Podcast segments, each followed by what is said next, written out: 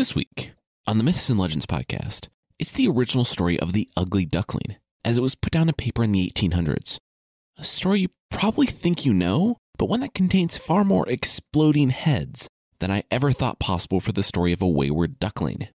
The creature this time is one from my hometown of Loveland, Ohio. It's called the Loveland Frog. It's a big frog that also might be a wizard.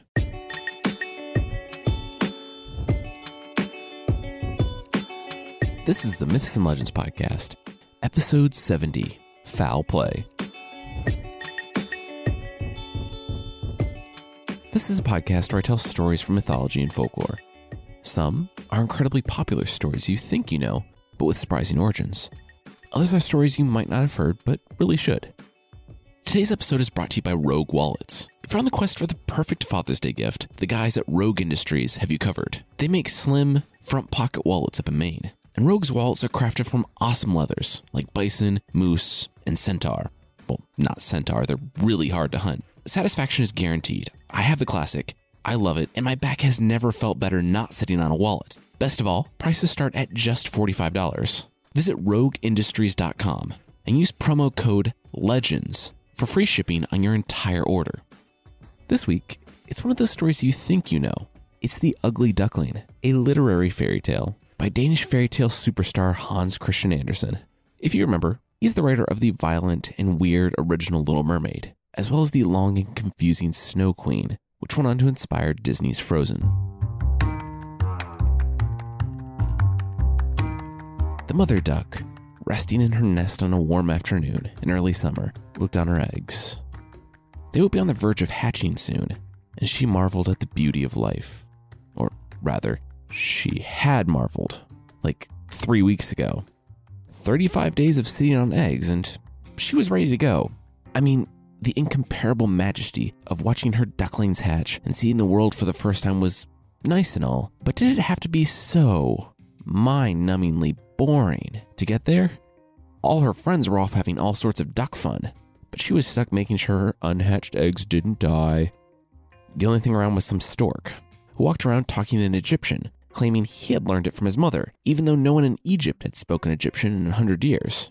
And he was a stork. But after three straight weeks of listening to this stork probably speaking gibberish, she didn't really care what it was.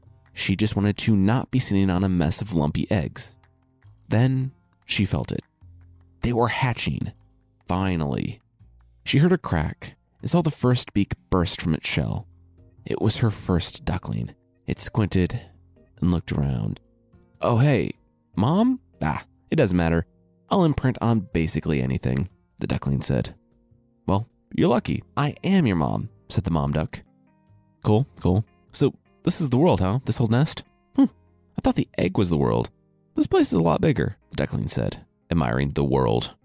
Oh, no, yeah, the, the world isn't just the nest. There's a lot more to it. There's a farmhouse, a barn, a lake, a field, and well, yeah, that's that's actually about it. I haven't been past the field, so I can only assume it doesn't exist, the mother duck said. Oh, here comes another.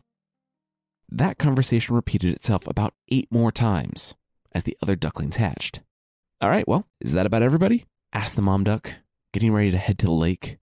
Everyone stopped and stared at a single, lone egg remaining unbroken in the nest.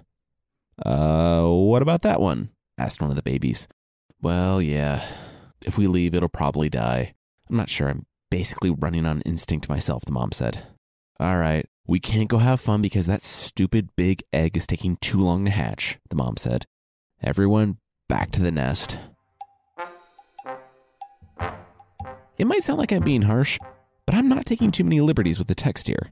The mom is pretty harsh and impatient toward the last duckling in the original story. An old duck waddled by and asked the mom what was up with that weird big egg and the nest full of babies that just wanted to go swimming.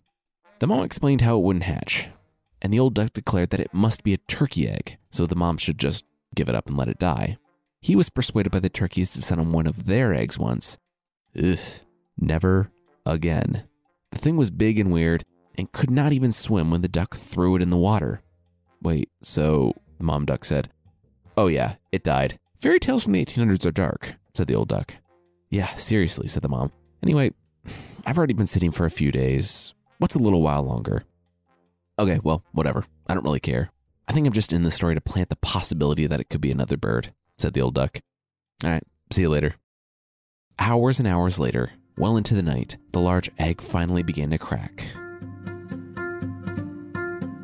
And the mom began packing up her things to explain life in the world to the newborns on the go when it finally happened.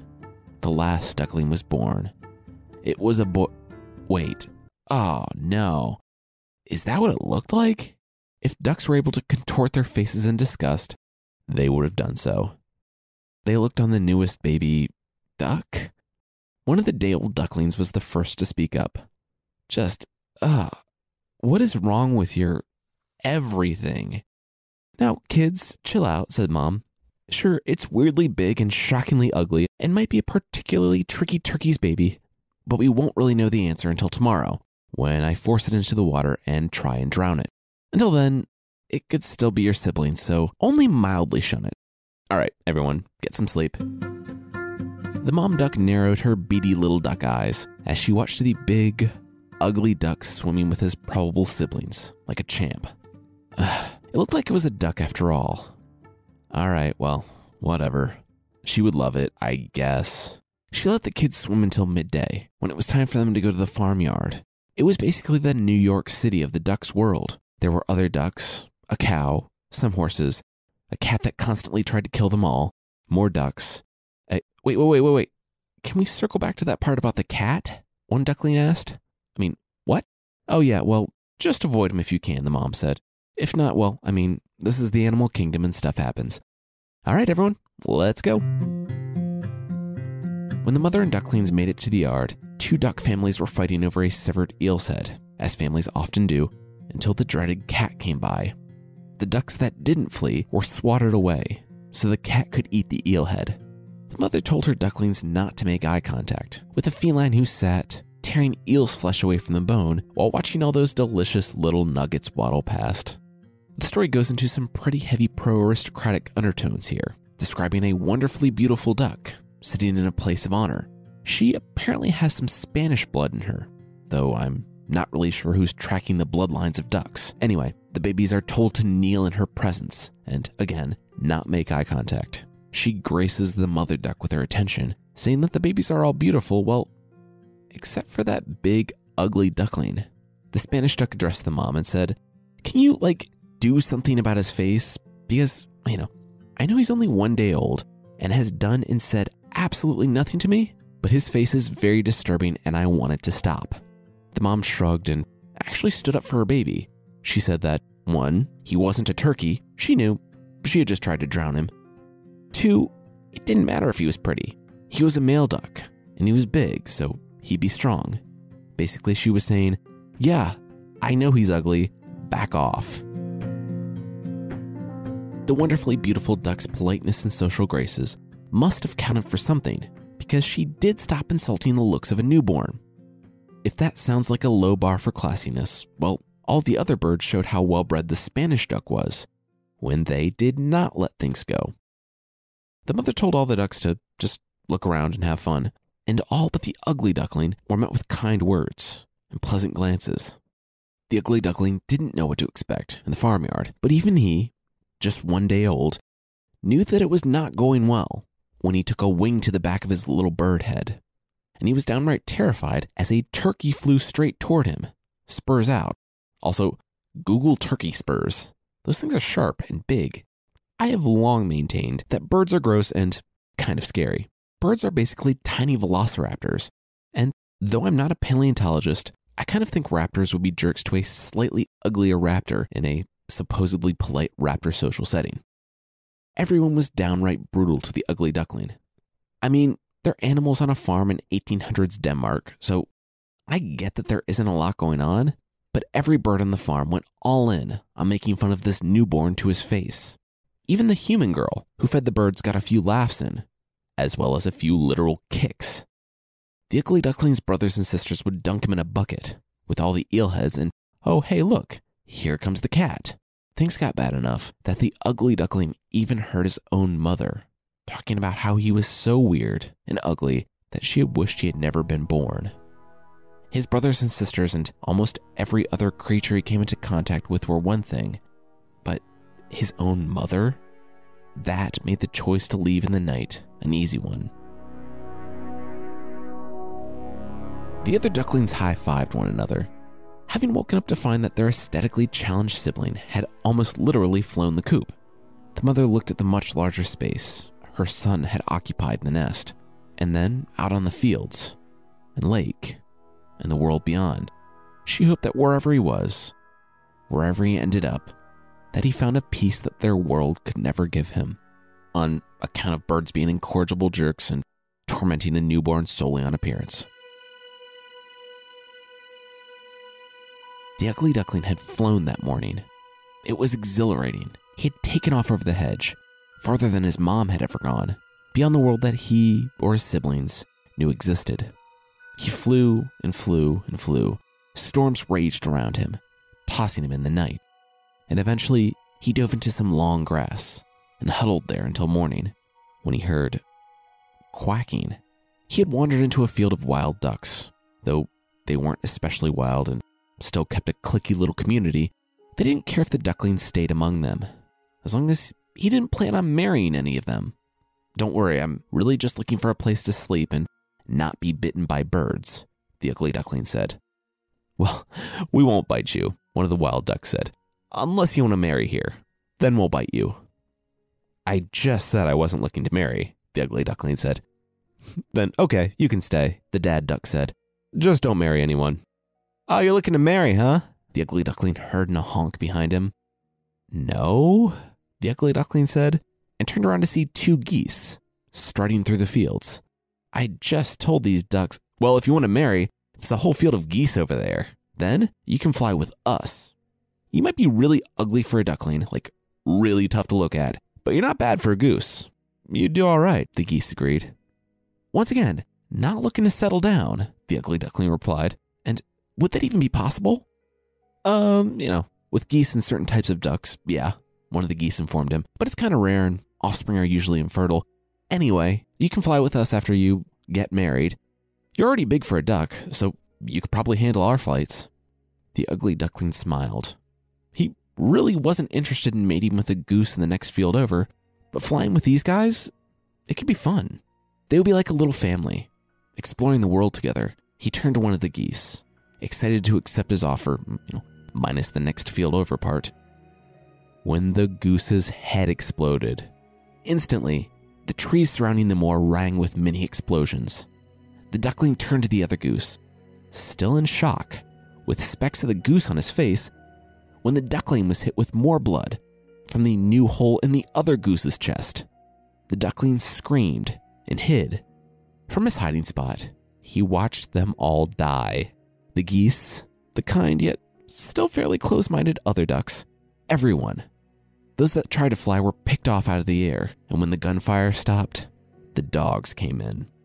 The canines snatched up all the dead and wounded birds by their necks and dragged them from the moor. The ugly duckling shook as he heard a dog sniffing the air around the grass pile.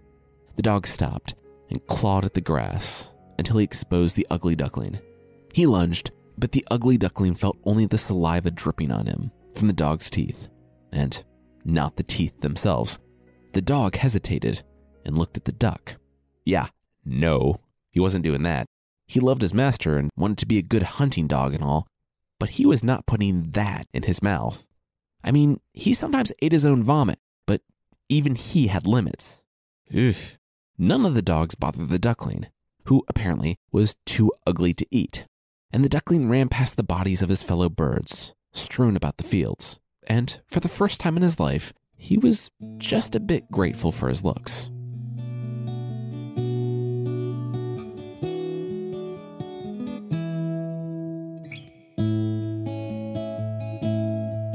The life of an ugly duckling will continue to be far more violent than I ever thought possible, but that will be right after this. All right, now back to the show.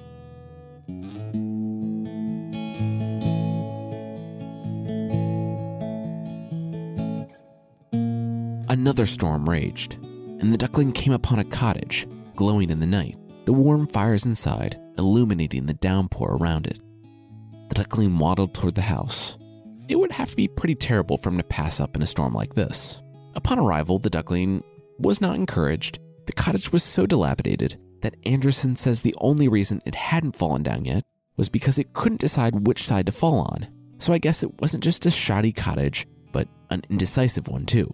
The duckling didn't even have to knock because the ill fitting door hung high in its hinges, a large gap open below. Unlike a lot of the protagonists in many of our stories, the duckling knew that this probably was not a good idea, but as the thunderbolt cracked behind him, he dove under the large crack in the door and right into the paws of a tomcat. This is a weird little inconsequential event. Basically, a tomcat and an old hen lived with a woman in the dilapidated house out in the wilderness. It was another one of those situations where the animals didn't realize that there was a world beyond the door, and the woman couldn't correct the error because she didn't speak whatever language a hen and cat have in common. Because the cat's hen best friend, he didn't immediately eat the duckling. And of course, they used their power and authority as two of the three creatures in the world to put the ugly duckling on trial. With ignorance of the laws of the hen and cat's world, and the duckling being unable to obtain representation, the hen and the cat basically ran the show. They thought since it looked like a bird, it could be another hen, so they decided to wait a few weeks to see if it would lay eggs. The ugly duckling stayed with them for three weeks and, surprise, did not lay any eggs. When his case was reviewed by the cat and hen, they told the ugly duckling that he should purr, because if he wasn't a hen, then logically, he had to be a cat. The duckling rolled his little bird eyes, said thanks for the place to stay for the past few weeks, and waddled out underneath the crack in the broken door. This pair was just too weird. He would take his chances in the wild. The ugly duckling awoke and looked down. Oh, cool. Frozen. Fantastic. The last few months had been uneventful. The duckling had stayed safe, but he was alone. The only thing he remembered from the last few months was seeing them. They were large white birds with long necks and the most glorious wings. They flew above him one day, and the ugly duckling could only watch in awe. He didn't know what they were, but they were majestic and wonderful. He felt a connection to them, though he knew that it was impossible. They were the most beautiful birds he had ever seen, and he was just a little ugly duckling. Seeing as he was a duckling that had been on his own for basically all of his life, no one had ever told him about winter. He noticed the temperature dropping, and then he could now see his duck breath in front of him, but he didn't know just how dire things would become until his lake began shrinking. It grew cold and hard on the edges, and he had to keep swimming and swimming to stop the ice from advancing. He swam for days and managed to slow, but not stop, the encroaching ice. Since ducklings sleep, he finally had to close his eyes, just for a moment. He tucked his bill under his wing and told himself that he would just go to sleep for like 20 minutes. A little duck power nap. Nine hours later, he awoke to find the lake frozen solid around the lower half of his body, and the little ugly duckling froze to death there on the pond, forgotten and alone. When the spring thaw came, his decomposing body dropped below the water, erasing all memory of his sad little life. The end. Just kidding. That's what the duckling thought would happen, as he just gave up. He had been fighting and fighting to live and be free, but for what? He would always be an ugly duckling, hated by everyone he saw. Then he heard footsteps crunching on the snow and the ice. Something was coming his way. The duckling gasped. It was a man. The duckling looked up and saw a man with an axe walking toward him in the light of the rising sun. If the duckling had shoulders, he would have shrugged. At least a man with an axe would be faster than slowly freezing to death. The man raised the axe above his head and brought it down next to the duckling. A few minutes later, the duckling was free, and the man was carrying the very cold bird back to his house.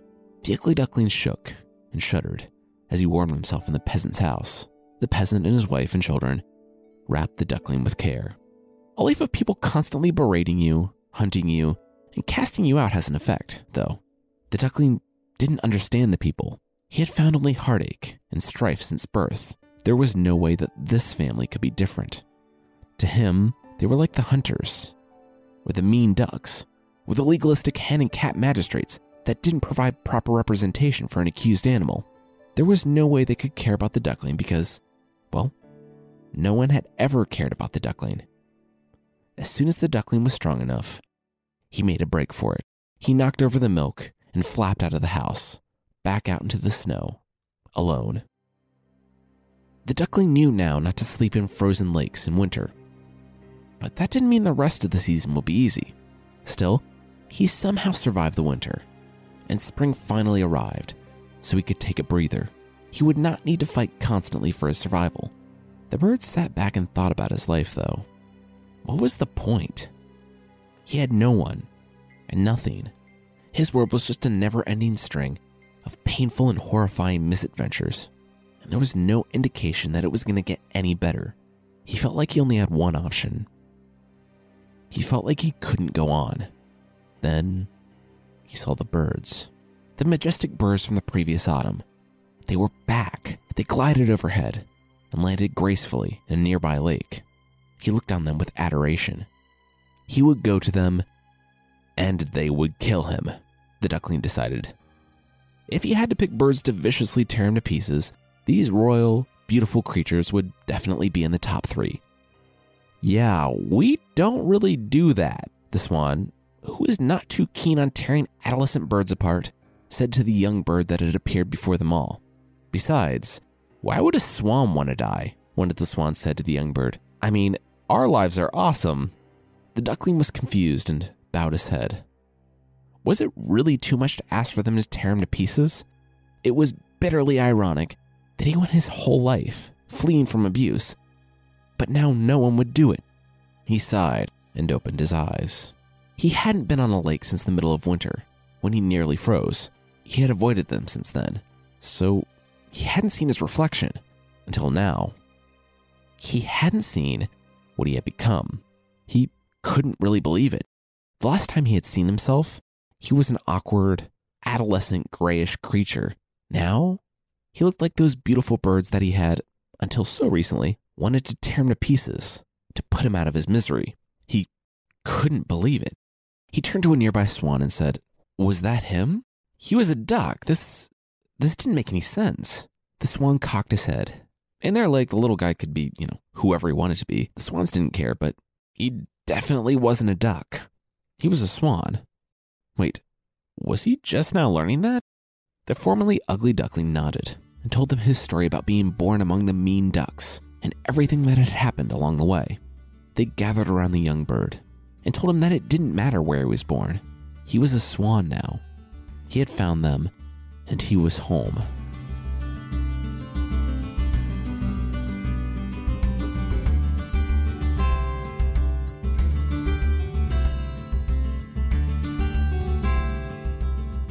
Now, I haven't been shy in my criticism of Hans Christian Andersen in the past, and I'm not in love with the original story of The Little Mermaid.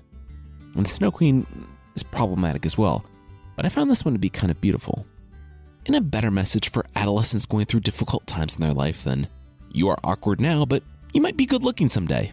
I read the story as saying that you'll have people telling you what you should be, what sorts of molds you should fit into. If you remember, the ugly duckling had the chance to stop on his journey and stay with the cat and hen. He just had to be a cat or a hen. Or maybe the time when he could have settled down and found a home, but he would have had to marry a goose. Instead of trying to be something he wasn't, he continued on his journey of self discovery, even though it was absolutely horrible at times. I find the story saying that you can be different from everyone around you, and that's okay. It may be difficult, but you will find your home, and you'll be stronger and better for the experience. That's it for this week. Next time, last week's theme of rich guys making stupid choices continues when we start the stories of Sinbad the Sailor from A Thousand One Nights. Also, I was looking into it and no, swans wouldn't eat another bird, but it does seem like they'll attack anything that approaches the swan's nest. I found one story of a bird in Wales who had killed 10 other swans just because so they can be aggressive. The one in Wales beat them with his beak and wings. Also, I found a story about a human outside of Chicago who had been drowned. He'd been kayaking around a small lake when a swan flew out and pushed him out of his boat. When he tried to swim ashore, the swan kept blocking him and hitting him until the man eventually drowned. So, yeah, they can be aggressive, but it seems unlikely that a group of swans would get together to rip a supposed duckling apart just for the fun of it.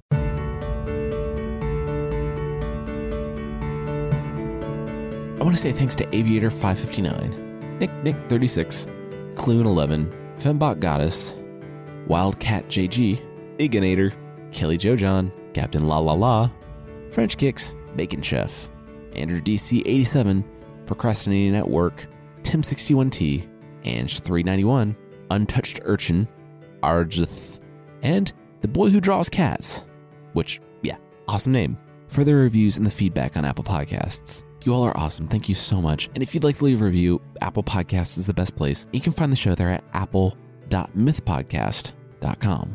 And there's also a membership thing on the site. For less than the price of a toilet poncho, a poncho that, yes, doubles as a toilet, you can get extra episodes, source pack ebooks, and ad free versions of the show that would not be really risky to wear at a concert where everyone's bumping into you.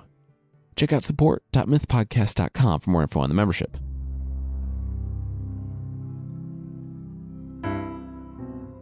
The creature this week is the Loveland Frogman from Loveland, Ohio, in the United States.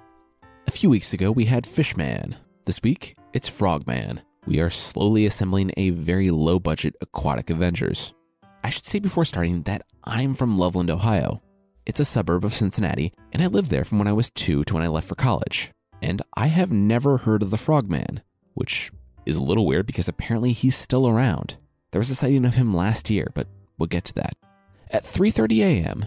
in May 1955, two police officers interrupted three three and a half feet tall creatures waving wands around on a bridge over the Little Miami River, with sparks supposedly flying from their wands. Given that it was summer and Hogwarts had expressly forbidden students from using magic, the creatures, described as frogmen, panicked and dove into the river. They weren't seen for another 17 years. On March 3rd, 1972, a police officer named Ray Shockey was moving very slowly along Riverside Drive. Apparently, it was icy. Well, what does he see moving across his headlights but a frogman? Though that term is pretty generous. It's really more like a frog child, maybe even a frog toddler who's tall for their age. Regardless, it's a three to four foot tall frog walking in the road in front of him on two legs. The creature stared at the police officer and then took his time walking to the guardrail and sliding down into the Little Miami River. I went canoeing in the Little Miami every summer growing up, and there were not a lot of frogmen, virtually zero. And by virtually, I mean exactly zero. I saw zero frogmen. Ray Shockey insisted that he saw a frog, saying that it had scratched the guardrail. Two weeks later, on St. Patrick's Day, the plague of one really docile frog pretty much minding his own business continued. Another police officer, named Mark Matthews, saw something sleeping on some ice on the side of the road. Mark got out of his car to remove the animal from the roadside when the creature stood to its feet. Sources conflict about what happened next, and by sources, I mean just Mark, who has had a couple different stories over the years. He allegedly opened fire on the three and a half foot tall frogman, who did what any self respecting frogman would do and dove into the Little Miami River. Mark went back to the station and told people the story, defending his friend, Ray Shockey, who had been laughed at for the last two weeks. Well, Mark was laughed at too. No one really believed him or Shockey. And so Mark said, Well, did he say frogman? You know, it could have just been someone's pet iguana that got loose. In which case, he missed an iguana crawling on ice in winter at point blank range. I don't really know which one's worse. I mean, shooting a cold iguana stuck on ice right in front of you has to be considerably easier than even shooting fish in a barrel, right? Well, the gunfire was removed from the story as time went on, and Mark doesn't like to talk about the incident anymore, saying that it was blown out of proportion. Anyway, that was 45 years ago, and I guess talk of the frogman died down, so much so that someone could grow up in the area, leave, and then move back to the area without ever learning of the frogman. Well, now the frogman is back. Remember when Pokemon Go was the coolest thing for like three weeks last summer? People were walking places at all hours of the night to find Pokemon. I even referenced it in a Creature of the Week. And nothing will date this podcast faster than me talking about how popular Pokemon Go is. Anyway, two teenagers were walking in a park at night last year in the summer of 2016 when they saw, of course, the frogman in the water.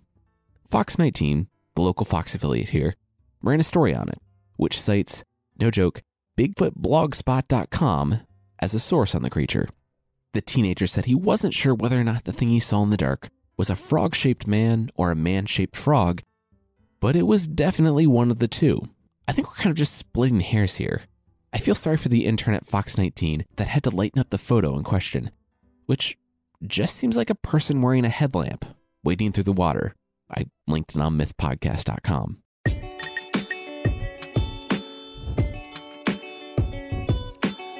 That's it for this week. The theme song is by the band Broke for Free, and the Creature of the Week music is by Steve Combs. There are links to other music in the show notes. And I want to say thanks again to Dollar Shave Club for sponsoring us this week. For a great shave at a great price, join Dollar Shave Club. New members get their first month of the Executive Razor and a tube of Dr. Carver's shave butter for only $5 with free shipping. After that, razors are just a few bucks a month. That's a $15 value for only 5 bucks. Get yours at dollarshaveclub.com slash legends. This week's episode was written by me, Jason Weiser, and produced by Carissa Weiser. Thank you so much for listening, and I'll see you next time.